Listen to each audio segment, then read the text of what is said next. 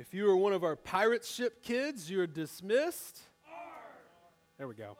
All right, we love that every single week, and it's almost like that group grows every single week. Really exciting.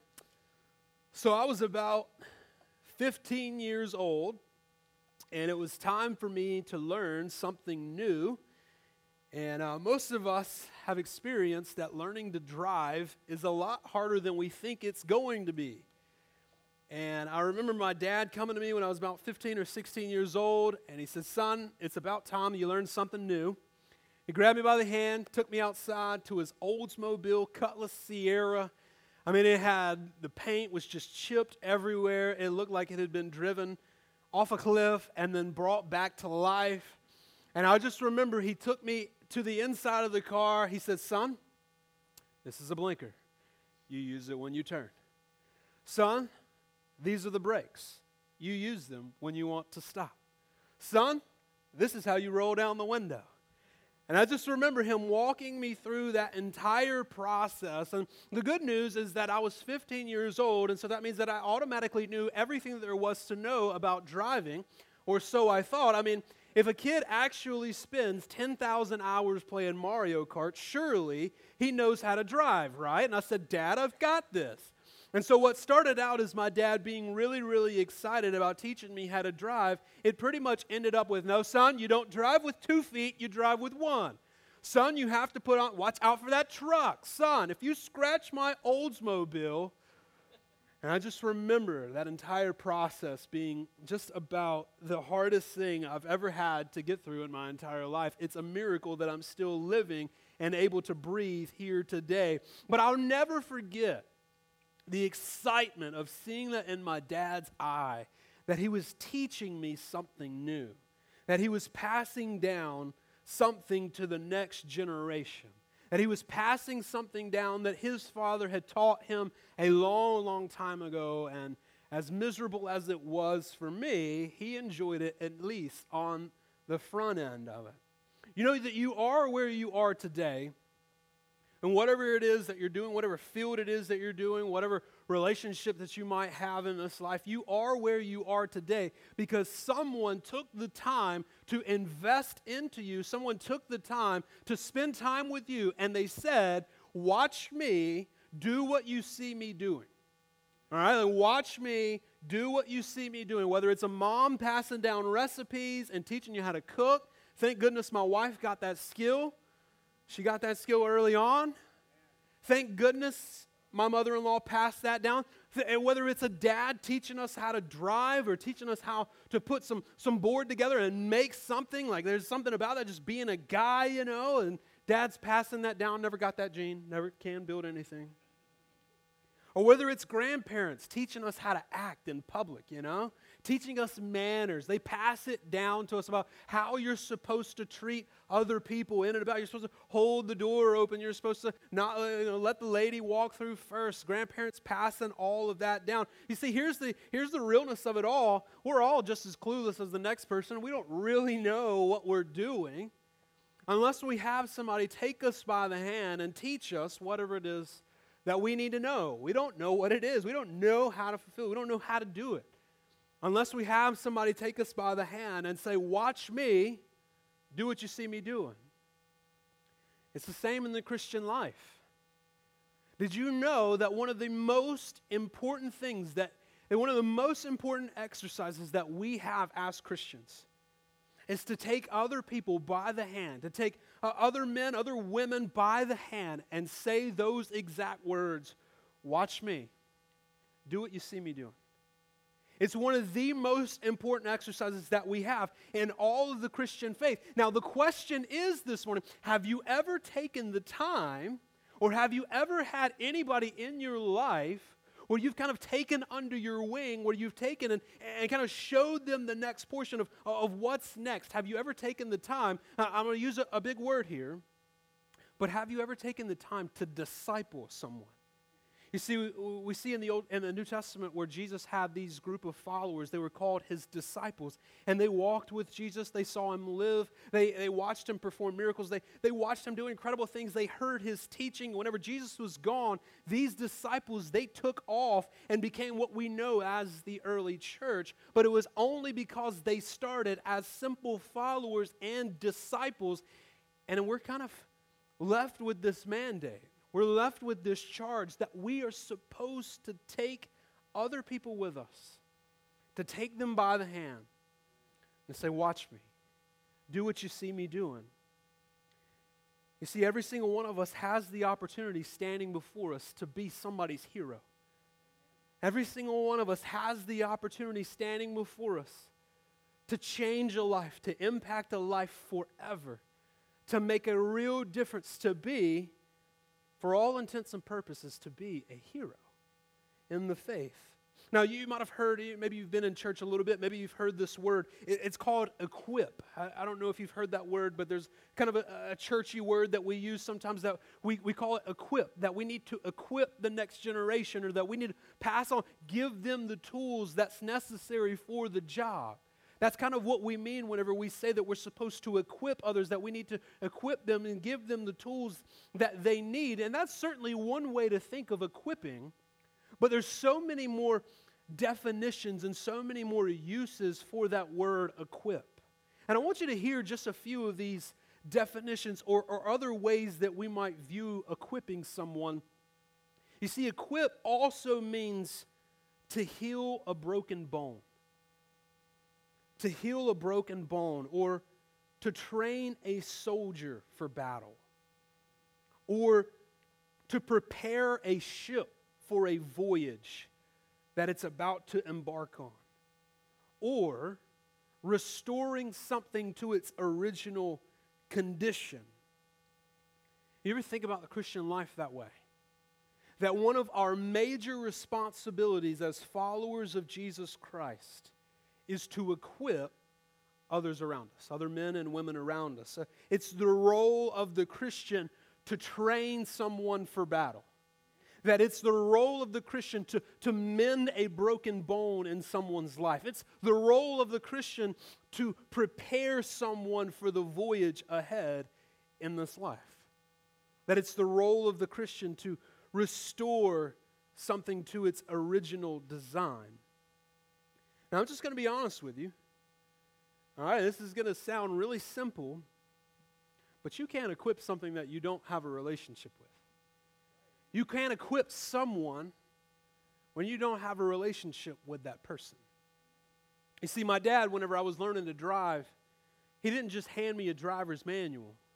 My dad got in the car with me, as painstaking as it was. He rode with me in the car and showed me, son, this is a blinker. Son, these are the brakes.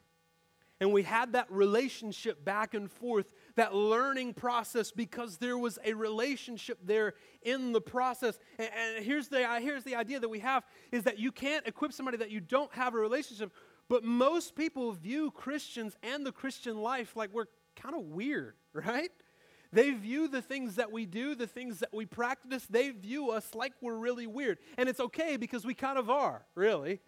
But most of us have the impression of us that we just sit at the house with these turtlenecks on, you know, with no TVs on, you know, listening to our Christian music. We've got the fire out and we just sing songs all night. That's all that we do. Most of the world, they think about you and that's how they kind of view you if they know that you're a Christian.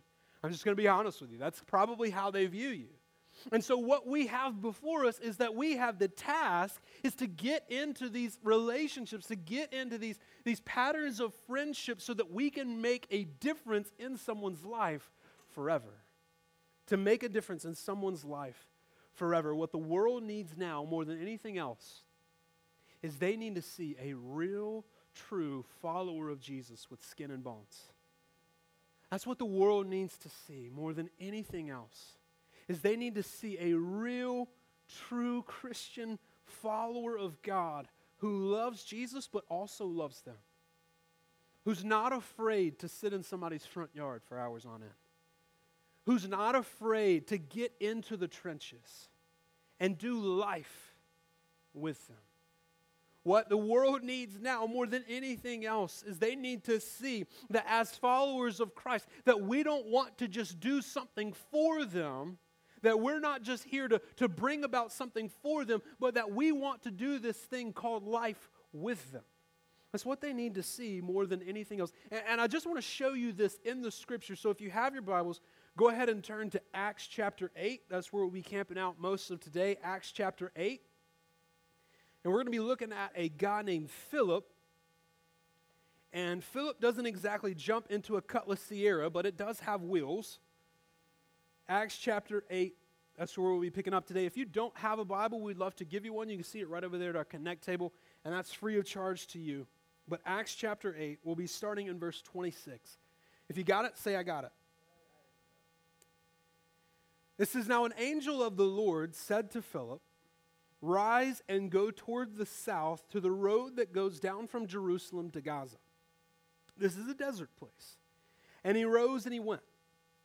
And there was an Ethiopian, a eunuch, a court official of Candace, queen of the Ethiopians, who was in charge of all her treasure. He had come to Jerusalem to worship and was returning. And he was seated in his chariot and he was reading the prophet Isaiah. And the Spirit said to Philip, Go over and join this chariot. So Philip ran to him and he heard him reading Isaiah the prophet and he asked, Do you understand what you are reading? That's a very bad question, okay? Have you ever read Isaiah? I'm sure he didn't understand it. And he said, How can I unless someone guides me? And he invited Philip to come up and he sit with him. Now, the passage of the scripture that he was reading was this Like a sheep, he was led to the slaughter and like a lamb before its shearer, it's silent, is silent. So he opens not his mouth. In his humiliation, justice was denied him. Who can describe this generation? For his life is taken away from the earth. Obviously, we know who he's talking about here. He's referring to Jesus. And the eunuch said to Philip, About whom, I ask you, does this prophet say this? About himself or about someone else? Then Philip opened his mouth, and beginning with the scripture, he told him the good news about Jesus. And as they were going along the road, they came to some water, and the eunuch said, See, here is water. What prevents me from being baptized? This is awesome. And he commanded the chariot to stop. And they both went down to the water, Philip and the eunuch, and he baptized him. And when they came up out of the water, the Spirit of the Lord carried Philip away, and the eunuch saw him no more, and he went on his way rejoicing. But Philip found himself at Azotus, and as he passed through, he preached the gospel to all the towns until he came to Caesarea. Let's pray. Father, we invite you, Lord, to just grip our hearts this morning. Lord, we see from your word that Philip has been scattered about Lord, and He's bringing about your mission to all the earth. And so we just pray that, Lord, we get to be a part of this. So exciting, so encouraging that something that happened hundreds of years ago is still happening today. And we have the privilege of being a part of your plan for all of mankind and for all of history. Teach us from your word this morning and allow your spirit to speak to us. In Jesus' name, amen. And so, you originally, as we've been looking here in the early church, we see that the early church is beginning to start to send people out further than home. Last week, we talked about how the early church they appointed these leaders and they called them deacons. And so the early church they had these leaders that were over them kind of shepherding kind of pastoring walking through life with them as the church gathered. But the church did not only gather. You see the church they sent out from among them. They were the church scattered so to speak. So you, you've got the church gathered and you've got the church scattered. And so that's what they're doing. They're sending out missionaries from among themselves out into other places of the world one of the particular missionaries that they send out is this man named Philip. You see, the early church, the early church wasn't kind of concerned, and they didn't think about church in the way that we think about church today. You see, the early church, they weren't asking the questions, how do we grow our church? That's kind of the questions that a lot of churches ask these days. How do we grow our church? How do we get people in? How do we get people into covenant relationship where we can just grow this thing? That's not how the early church thought about doing ministry. You see, the early church weren't asking the question, how do we add people to our church? The early church was asking the question, how do we multiply God's kingdom? How do we multiply and have a church here and a church here and a church here all over the place? And so they decided that one of the best ways to do this is to just send out missionaries. Let's send them out all over the world. And one of the pe- people that they do that with is a man named Philip. Now, we just saw a little bit ago in the early part of Acts chapter 8 that Philip is on this journey and he comes across this man named Simon. Simon is a magician, he doesn't believe in God. But Philip, as he enters into the town, he shares the gospel with everybody. Everybody gives their lives to Jesus. It's kind of this wonderful moment of repentance. And lo and behold, this man named Simon comes to believe in Jesus. And he's kind of growing in this. They send Peter, they send John to, to meet with him so that they can raise him up in the faith. And then all of a sudden, Philip is scattered to another place, and he lands here with this Ethiopian eunuch. What in the world is a eunuch? I had to look it up this week. I'm going to be honest. I had no idea what a eunuch was. So, a eunuch was a person in this particular passage, he worked for the queen. And this guy, he was more like the treasurer. He worked specifically with the queen of Ethiopia. And he was, it says that he was in charge of all her treasure, all the money, and he's kind of this high official. But because he worked with the king and the, one, uh, with the queen, one of the things that makes him specific as a eunuch was that in order to make sure that he had no relations with the queen, uh, he was kind of ridded from his biology. We'll leave it at that. He was ridded from his biology to assure that, man, it's really hot in here, really awkward. And so this was kind of the Ethiopian eunuch, and Philip comes across this guy. He's sitting in a chariot and he's trying to read the prophet Isaiah. And it says that as he's sitting there, he's perplexed and he can't understand the words on the page. He can't understand the words of Isaiah. And it says that he's kind of perplexed by spiritual questions. And he's perplexed by what he's reading. He can't understand it. He can't grasp it, and so he needs somebody to, to explain it to him, needs somebody to, to uh, help him understand what the prophet Isaiah has to say. And you see, I, I really don't think that this is a coincidence.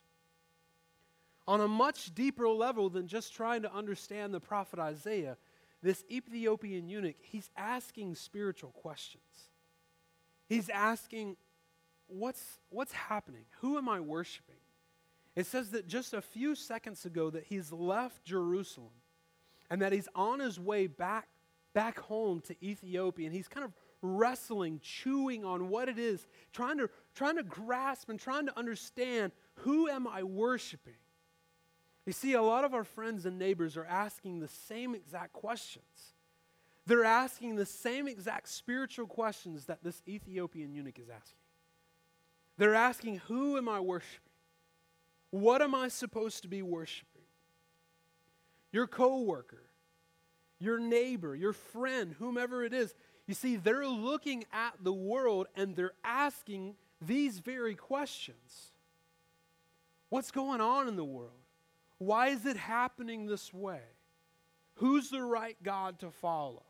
Should I go to this church? Should I go to that church? Why is this happening in my life? Why doesn't God hear me when I pray? And they may not be looking at the book of Isaiah and need understanding of that, but they are nonetheless perplexed, searching, begging for answers, wondering what in the world is the right path to take. They're perplexed by these spiritual questions, wondering who is the real God? Where can I find hope? That's exactly what's going on. And I'm telling you, firsthand, we see this all the time as we go out into neighborhoods, as we go out into communities. We see this all the time. So much spiritual confusion. So much confusion about, about who God really is. And, and I'll just say this there's a lot of people in this in this neighborhoods and in these areas, they don't know the difference between what we do and the Catholic Church down the road and the Jehovah's Church down the road. They don't have any frame of reference at all. And they're asking these questions. We see it all the time at my wife's place of employment. Folks will literally just walk in and just I, I, need, I don't know what religion I need to follow. Give me a book on this, give me a book on this, give me a book on this, and I will choose my religion based on this. You see, the world is really, really, really searching for answers, searching, perplexed by these spiritual questions. But and, and as he come across him, as Philip come across him, and it says that he overhears this. He joins the chariot and then in verse 30, it says So Philip ran to him. He heard him reading Isaiah the prophet, and he asked, Do you understand what you're reading? And he said, How can I unless someone guides me? And here's the most beautiful point of this, this whole entire passage. And he invited Philip to get up into the chariot and sit with him. I don't think we should rush past that. That Philip got into the chariot. That's beautiful. And it's a beautiful picture that, that as Philip gets up into the chariot, he's no longer Philip the missionary, but he's Philip the common guy. And he's looking at this eunuch eye to eye, elbow to elbow. And it's just the two of them. And they're wrestling through an Old Testament passage and they're just trying to figure it out together, just the two of them. He's no longer looking at him and saying, Sinner, you need to repent but is just a common guy, skin on skin, bone on bone, flesh to flesh, trying to figure it out together. He's answering these questions that he has about, uh, about the prophet Isaiah. And, and, you see, here's the good, the good news here is that whether it's Jesus reclining at the table, or Paul walking into a temple, or whether it's Philip getting into a chariot, or whether it's you sitting on somebody's front yard or sitting in somebody's living room, this is one of the most important things that we have to do is that we have to become available people available people to sit and, and to get into relationship with you can't equip something that you don't have a relationship with. And so one of the best things one of the best opportunities that we have is to, is to equip to get into a relationship to climb up into the chariots so to speak to sit across the table in a coffee shop, to, to sit across the table over dinner, over lunch, over breakfast, to hear their stories, and to say, I, I hear what's going on here. And I may not have the answers, but I can find it out for you. I'm not a scholar. I haven't been to seminary. I haven't even been to school. I don't know all the answers, but I know that we can find it out. What the world needs more than anything else right now is for Christians who are available to get into the chariot. You see, the message of the gospel is the only thing that can save. The good news of Jesus is the only thing that can save anybody. But generally, most people don't care what you know until they know that you care. They don't care what you know until they know that you care. And so, whenever Philip jumps up into this chariot, he makes himself available. He shows this Ethiopian eunuch that, yes, he does have a message, but more than he has a message, he has a heart and he has compassion. And that's what our friends and neighbors need to see more than anything else. But it, he gets in there, he, he goes and he, he kind of explains what the prophet Isaiah says, and he jumps down with me for a little bit in verse 35. Then Philip opened his mouth and beginning with the scripture, he told him the good news about Jesus. You see, whenever Philip opened his mouth, he had the exact answer that this eunuch was looking for. And the answer that he was looking for was good news the good news of Jesus. I love how it says that right there, that, that he told them the good news about Jesus. Whenever Philip opened his mouth, he didn't say, hey, whoa, whoa, whoa, let me go grab the pastor. All right, let me go find James, John, and Peter. These guys, they're the apostles. You're going to love what they have to say. Let me go grab them. I'll be back in about 20 minutes, okay? That's not what he says. Whenever Philip opened his mouth to speak, he didn't say, Have you ever read The Purpose Driven Life? Oh my gosh. Have you?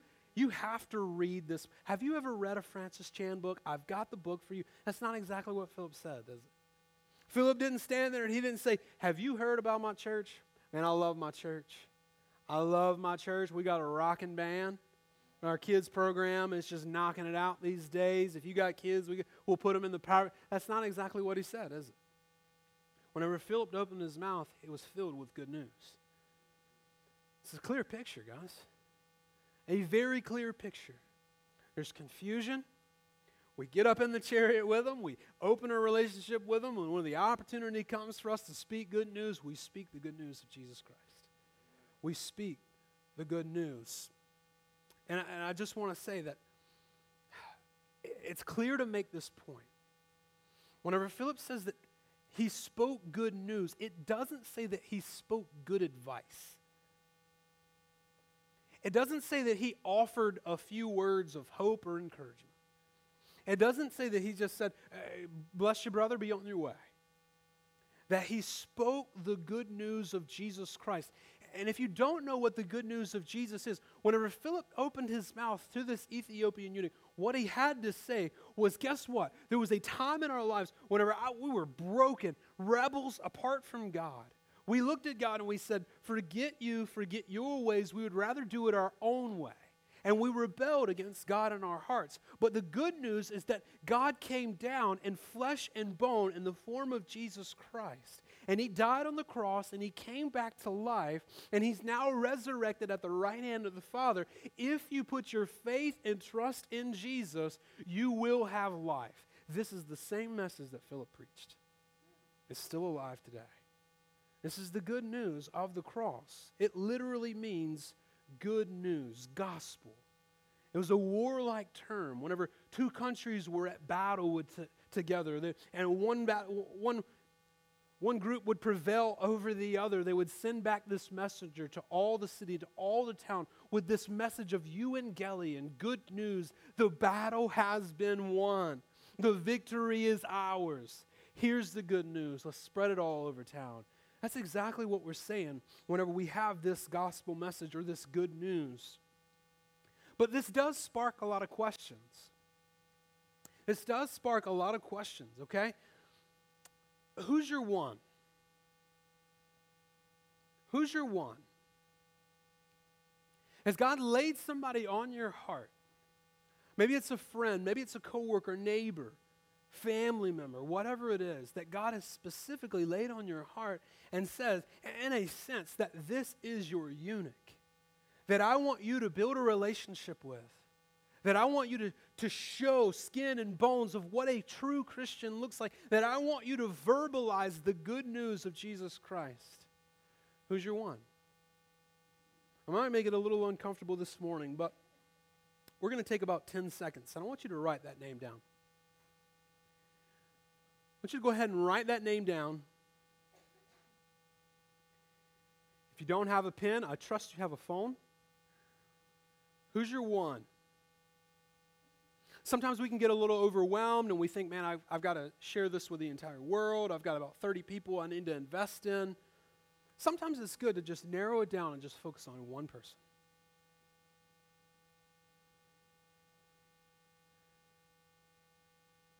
And the good news is that God doesn't have to transport you anywhere.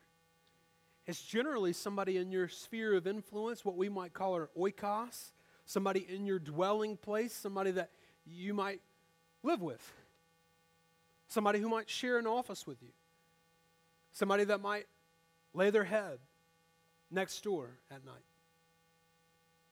Who's your one? Maybe it's a place or a field that God has laid on your heart for some time, and you just haven't jumped in there yet to build relationships with them, to, to jump in and to truly grasp what the spiritual questions are. But who's your one? Secondly, I'm going to ask you this what are you going to say? What are you going to say when the time comes? I, I ran across this quote this week and it just floored me. It says that an inheritance is something you leave for someone when you're gone. But a legacy is something you leave in someone when you're gone. Let me say that again. I'm going to say it just a little bit slower. That a an inheritance is something you leave for someone when you're gone, but a legacy is something that you leave in someone when you're gone. If your neighbor came to you tomorrow and said, Hey, I've prayed a bunch of times, I don't really get prayer, and I need some help, what would you say? If your son or daughter came to you tonight and said, Hey, Dad, I'm really struggling with these questions about heaven and hell. I kid you not. I literally was spending the night someone, I was about seven or eight years old. I called my dad to come and get me because I was afraid that Jesus was coming back that night. I said, Dad, you've got to come and get me. And I just remember him coming to pick me up. If your son or daughter tonight was just wrestling, couldn't go to sleep, worried about questions of heaven and hell, what would you say? If your coworker came to you tomorrow and said, Hey, I've been trying to understand the Bible for so long now, I'm just confused, I give up, I'm done, what would you say? Do you have the tools necessary to give them the hope that you have? You see, we offer a lot of tools here, whether it's SOAP and learning how to to read the scriptures where we break down a scripture by saying, This is the scripture. I'm going to observe it. I'm going to apply this to my life. And then I'm going to write a prayer based on that. Or whether it's learning how to pray, where we just simply start by acknowledging who God is, confessing who we are and our sin, giving thanks to God, and then asking or making supplications for the things that we have in our lives. You see, we want to provide you with every single tool that you need so that you might be able to provide tools to your one. We want to essentially equip you so that you might be able to equip others. That's why we're here. We want to give you everything, every single thing that you need in order to equip others, in order to mend those broken bones, in order to prepare that ship for a voyage, or to prepare that soldier for battle. That's why we do what we do, to, to help remove any barriers that you might feel like are between you and God so that you can pray on your own, so that you can read the scriptures on your own, so that you can know the good news of Jesus Christ on your own. That's why we do what we do. But let me ask you this. Even if you don't feel like you have what it takes to equip someone, are you still available to speak good news? Even if you don't feel like you have what it takes to equip somebody in a relationship, would you still be willing to speak good news? I don't think I've shared this in some time, but there was there was a man by the name of Walter Dees. You shouldn't know him. He was a man that he's long gone. He's already passed. His name's Walter Dees. And Walter was a Christian who had gone to church for a long time and he spent a lot of time in the faith and He'd kind of come to a point in his walk with Christ where he said, I'm going to take ownership of all the neighborhoods and all the places that live around me. And I'm just going to be available. He had never been to seminary, he didn't have all the answers. He was much like what you might feel like you're like. But all he said was that I am available. Walter Dees. And so he started out, and he would go and Sometimes he would knock on doors, sometimes he wouldn't. Sometimes he would just kind of pass through the neighborhoods. And if he saw anybody out and about, he'd stop them and have a conversation with them. Just say, uh, if you need any prayer, I've got a prayer for you, and I'll, I'll just pray for you right now, right here and now. And so he formed this habit of doing this. And tells us uh, after some time of doing this that he found this guy that was sitting on his front porch. He was one of those front porch guys. You know what I'm saying? He had a fly swatter. He was sitting in his overalls. That's all he did. That's how he killed his time, was just sitting on the front porch, sitting there with all his kids, sitting there with his wife. And Walter decided that he was going to he was going to build a relationship with this guy. And so he got up on the front porch and he started talking with him and sat there kind of elbow to elbow, eye to eye, and he listened and he heard his story. He prayed with him. He never actually even spoke the good news of Jesus. He didn't beat him down, he didn't wear him down. But from time to time, he would just say, you know, hey, you know, I care about you. I care about you. I'm praying for you. I'm here if you need me.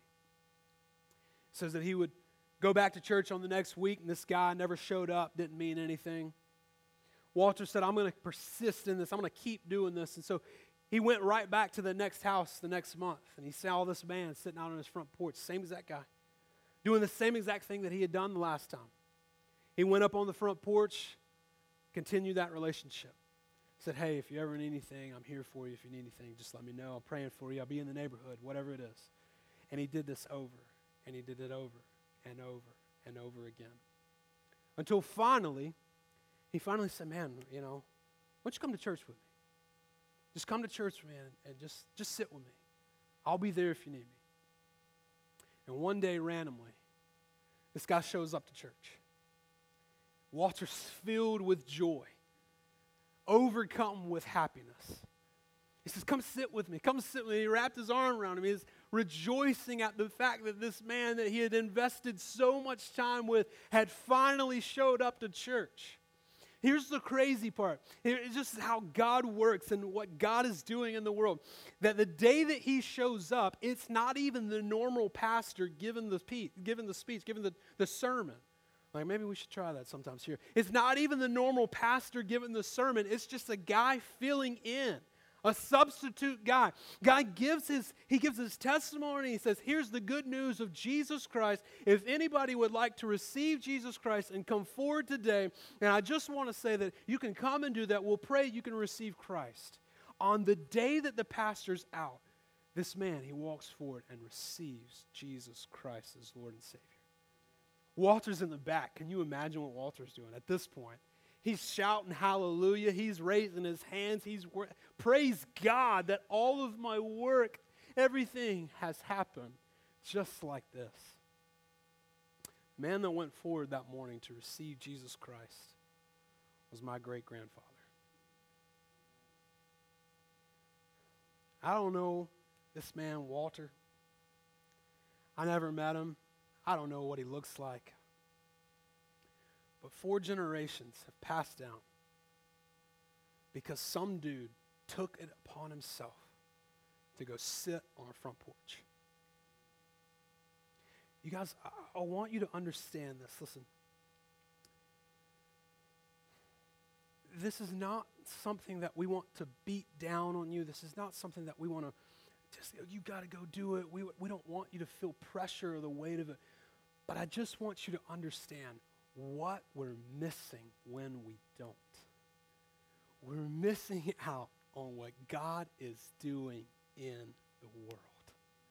We're missing out on God's, God's purposes, God's mission, and all of the world. That whenever we choose to say, no, I'm going to hoard this to myself, I'm not going to pass this down to anybody, I'm not going to take the time to just simply pray, I'm not going to be a person of peace. What we're doing is we're saying that we want to miss out on what God is doing and what God, has, God has for us and what God has for others. This is so important. What if what if the next church planter to the city of Goose Creek spent his time at a bar last night?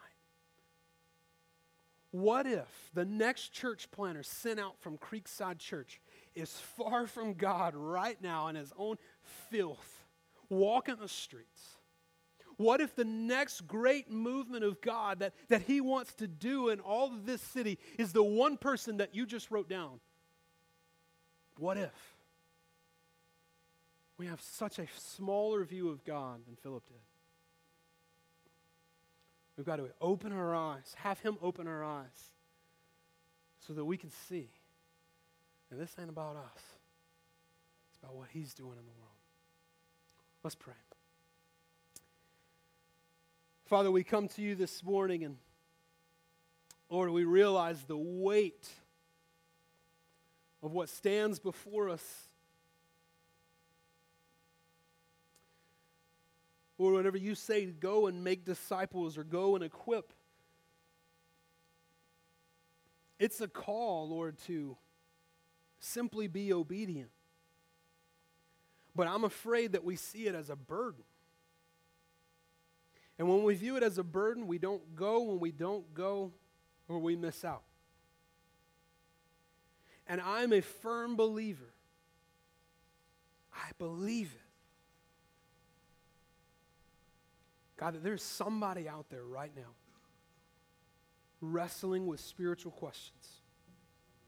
And all it's going to take is a firm believer with skin and bones to go and say, Here, this is the good news. God, forgive us for not going. Have mercy and grace on us when we don't. Give us eyes to see your harvest. Give us words to speak when we go. And may we see the fruit that only comes from the work of God. We love you, Jesus. And it's in your name we pray. Amen.